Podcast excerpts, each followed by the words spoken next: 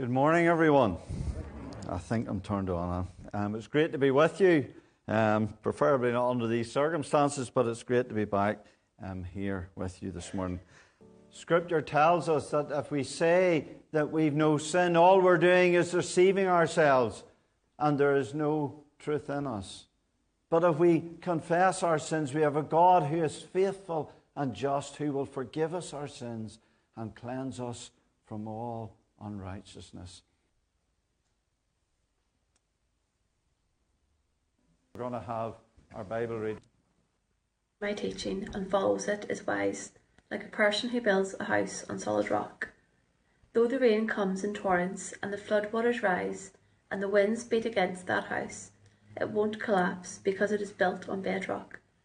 But anyone who hears my teaching and doesn't obey it is foolish, like a person who builds a house on sand. When the rains and floods come and the winds beat against that house, it will collapse with a mighty crash.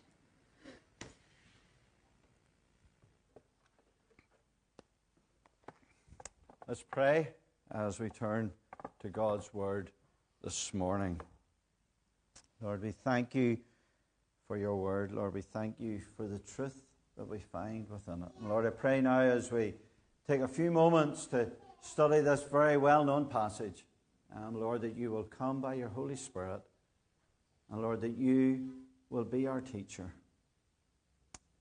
We pray in Jesus' name. Amen. You'll have gathered by the reading and the song. Um, we're looking at a very well known passage this morning. Um, a passage probably for any of us who have been at Sunday school, we'll have heard numerous times. The wise and the foolish man or as some label it, the two foundations. This is a parable. And R.T. Kendall, the great theologian, um, described the parable as, uh, parable as a simple story that illustrates a profound truth. And, you know, in telling parables was Jesus' way, main way really, of helping his listeners um, grasp some spiritual truths. R.T. Kendall goes on to say you know, when it comes to parables, he was bridging, uh, he was building a bridge from the natural to the spiritual. So, in this morning's story, we have two guys who are building houses. They're on a building scheme. And, and the first guy, as we know, he's, he picks a really good, rocky, hard spot. It's not going to be the easiest place to build his house. It's going to take a bit of hard work, work a bit of hard digging. It's going to need perseverance to build his house. You know, I remember um, some 38, nearly 39 years ago, and um, what I was building um, my own house in Kilkeel, where um, I come from. We had to dig down six feet to get hard ground. There was a lot of building done a lot of filling in, a lot of blocks, and a lot of cement, and we only got to level ground. But it was a solid foundation. And this is what this guy has done in this parable that Jesus is talking about. He builds the rest of the house and he finishes it once he's got this solid foundation. Meanwhile, his neighbour, he can't really be bothered with all that. He finds this nice, nice spot. The ground's pretty soft. It's easy to dig. Um, it's gonna, he's going to have the house up in half the time, half the cost, half the sweat. Brilliant. Great. He goes for it. House finished in no time. Barbecue out, sitting in the sun. Everything's good. And you see, from the outside, the two houses look the same. They're two lovely houses. No one can really tell the difference at the moment. But then, as Jesus tells us, the storm comes. And then a lot is revealed. You know, as the people listen to Jesus telling this story, they, they can picture it quite easily. You know, Palestine is naturally a land of hills and mountains. And as a result, it actually gets quite a lot of, of storms and rain and, and sudden floods. The, the River Jordan actually, you know, floods quite a lot. It goes up to dangerous levels. Little streams become torrential, you know, rivers.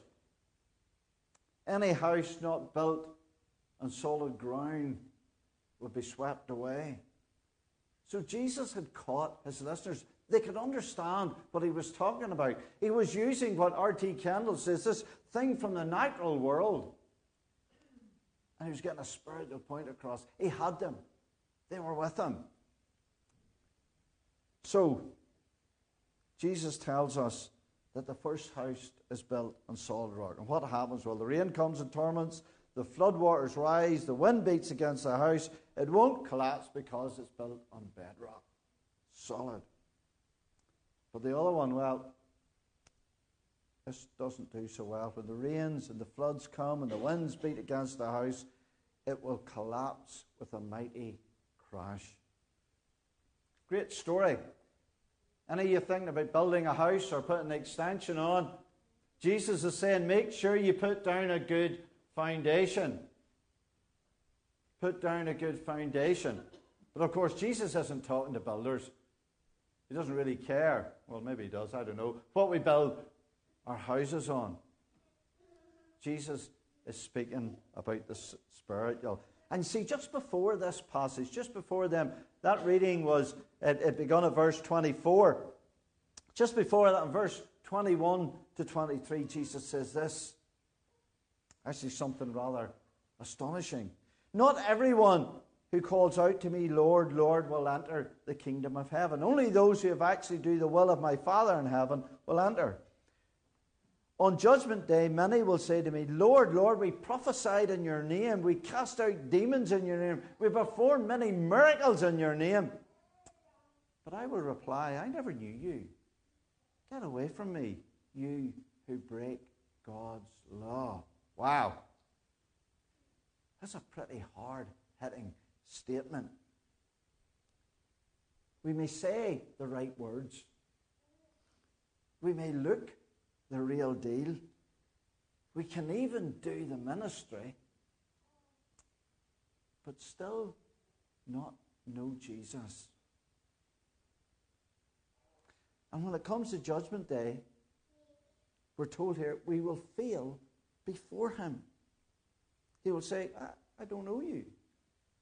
Get out of my presence. And actually, Jesus gives us in another parable, in the parable of the net in Matthew 13, he tells us what actually this is going to be like.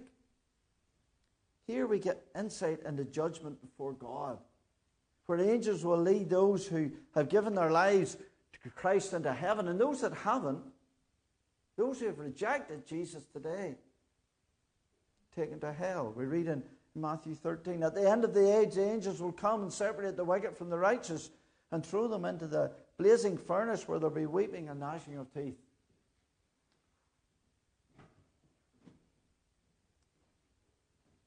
the Jesus meek and mild. Here's a challenge. You know, I can't imagine anybody wanting to be led away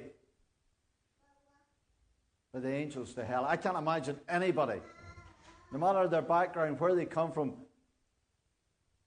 wanting to go up to a place of eternal torment. Nobody would want to go. And here's the thing God doesn't want anyone to go either. God loves us. God doesn't want anyone to go either. We're told in 2 Peter and 3. The Lord is patient with you, not wanting anyone to perish, but everyone, everyone to come to repentance. That's what God wants. And of course, we know He came up with a rescue plan. He came in the person of Jesus and, and He died on the cross, taking upon Himself our sins, so as we can be with Him forever. But this morning, how can we be sure of that? How can we be sure that we'll be with Jesus forever? Well, Jesus tells us in this reading.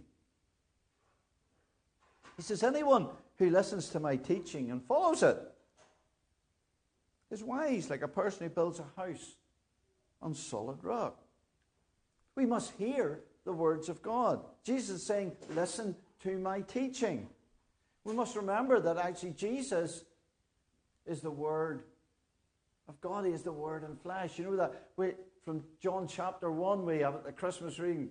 In the beginning was the Word, and the Word was with God. The Word was God. He was with God in the beginning. Jesus is the Word. And we're told in, in 2 Timothy 3 all scripture is inspired by God and is useful to teach us what is true and to make us realize what is wrong in our lives. It corrects us when we're wrong and it teaches us to do what is right. God uses it to, pe- to prepare and equip his people to do every good work. The Bible reveals us to us what God is like, but it also reveals to us what we are like and it points us to the truth and reveals to us the sin in our lives. You know, we're told in Proverbs 9, verse 10 the fear of the Lord is the foundation of wisdom. The knowledge of the Holy One results in good judgment. Here's that word foundation again. The fear of the Lord comes from reading and listening His Word. That is where we begin to build a strong foundation letting the Holy Spirit through Scripture reveal to us who God actually is. But here's the thing that by itself isn't enough. See, as you look at this story, both men heard the words of Jesus. Let's go back. Firstly, the, the wise man anyone who listens to my teaching and follows it is wise, like a person who builds a house on solid rock. But then there's the foolish man. But anyone who hears my teaching and doesn't obey it is foolish, like a person who builds a house on sand. They both heard the same message according to Jesus. The same truth. The same truth had been revealed to both men. They both had the same opportunity to respond. And in a sense, they both respond, but they respond in two different ways. The revo- result is one is secure and safe, and the other is condemned. You see, not only do we need to listen to the Word of God, we need to heed its warning. We need to follow what it says. And we need to meet its author. But more than that, we need to fall in love with its author, the King of Kings and Lord of Lords, who we've just been singing about. Then, when the storm comes, we're safe and secure in the knowledge that actually, well, we belong to Him. Though the rain comes in torments and the floodwaters rise and the wind beats against that house, it won't collapse because it's built on rock. You know, it's interesting that both men in this story hear the words of Jesus. What's also interesting is that both experience the storm.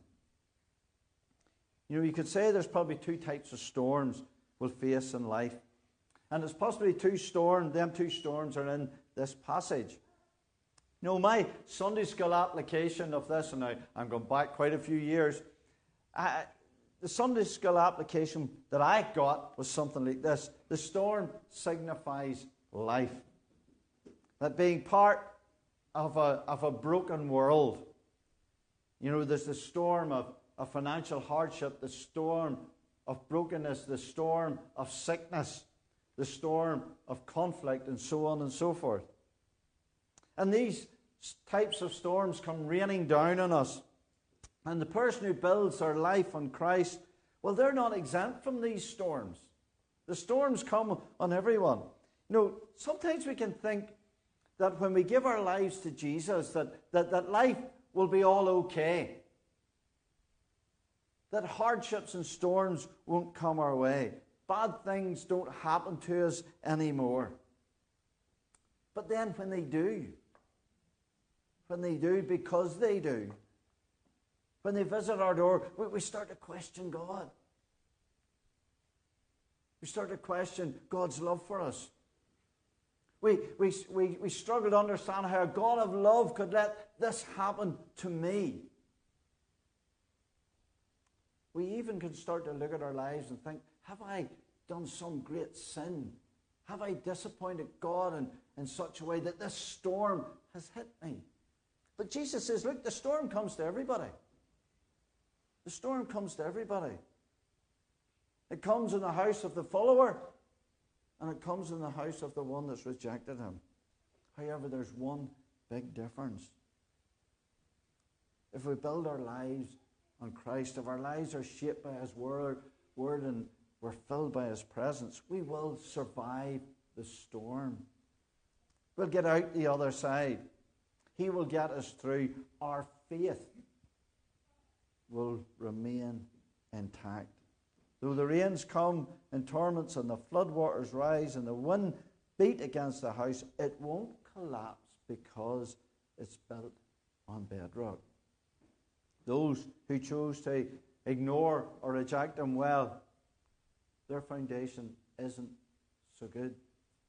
Faith and hope is washed away in the storm. Anyone who hears my teaching and doesn't obey it is foolish, like a person who builds a house on sand. When the rain and the floods come and the winds beat against the house, it will collapse with a mighty crash. You don't come out unscathed. There's only one man has a house standing at the end of Jesus' story. But that's the one storm. There's also another storm, and probably it's a storm that Jesus is really pointing at.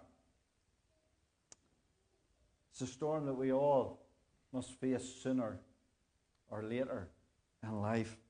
It's a storm of death and then the judgment of God. You know, the parables of Jesus speak and explain the kingdom of God. You read the parables, that's what they're all about. They're explaining the kingdom of God. And, and if we turn back to the, them verses I read earlier on, Jesus says, Not everyone who calls out to me, Lord, Lord, will enter the kingdom of heaven. Only those who actually do the will of my Father in heaven will enter. You know, we're told why, why we look in the outward appearance, God's always looking at our hearts. God's always looking at what our hearts are like. And, and as Jesus taught this to the people, they would have been so used looking at the, the Pharisees and the scribes, you know, the religious leaders, who outwardly looked the part. They observed the law and the regulations. They looked righteous. They spoke the right words. But I'd say inwardly, many of them, their hearts were spiritually dead. So this morning, the challenge for all of us is who have we built our life upon? Are we someone who's, who's seeking after God, you know, after His kingdom, open to His Holy Spirit, trying with His help to lead a life that is going after God? Not that we're perfect, because none of us are perfect, but a life that is seeking after God. If so, we're like the person who built their house on solid ground. But maybe there's some of us here this morning or, or someone listening online, and, well, you're not so sure. You're not so sure if your life is built upon Christ. You're not so sure where you stand with Him. If you're in that place this morning, can I encourage you to open God's Word and open your heart to God's Word and ask God to come by His Holy Spirit and reveal truth to you? And he'll begin to open up the treasures of the kingdom of God. You know, it's in this life that we build for eternity. It's in this life that we build for eternity. When we close our eyes for the last time, our eternal destiny is set.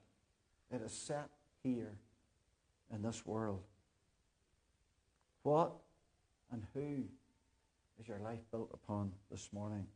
If you're unsure, if you're unsure, can I encourage you to, to turn to Christ, to turn to Him in repentance, which means just turning around and acknowledging that you get it wrong. And there you always find grace. You always find grace at the foot of the cross because that's God's heart. No matter what you've done, no matter where you've been, no matter what's going on in your life, you always find grace at the foot of the cross.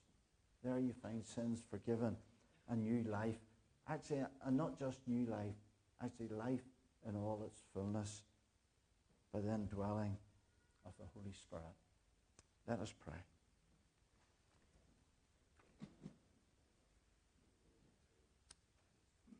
Lord, this morning we thank you that wherever we're at in life, Lord, we can come to you. Lord, we can turn to you. Lord, we thank you for your amazing grace. Lord, we thank you for the truth in this story this morning. Lord, that we, if we come to you, if we build our lives on you, Lord, we are secure in you, secure in life, and secure in death. So, Lord, Lord, I pray this morning for, for those of us in this building, and Lord, for those that will be listening online. Lord, for those that are unsure, Lord, even in these moments, come by your Holy Spirit. Lord, speak in to their hearts. Reveal truth.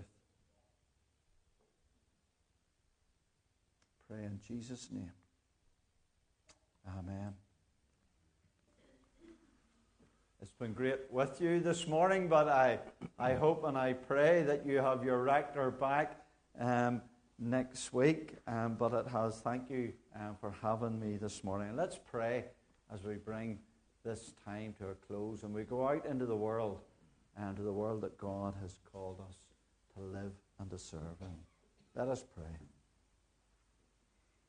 May the God of hope fill you with all joy and peace and believing, so that by the Holy Spirit you may abound in hope. And may the blessing of God Almighty, the Father, the Son, and the Holy Spirit be with you and those you love this day and always.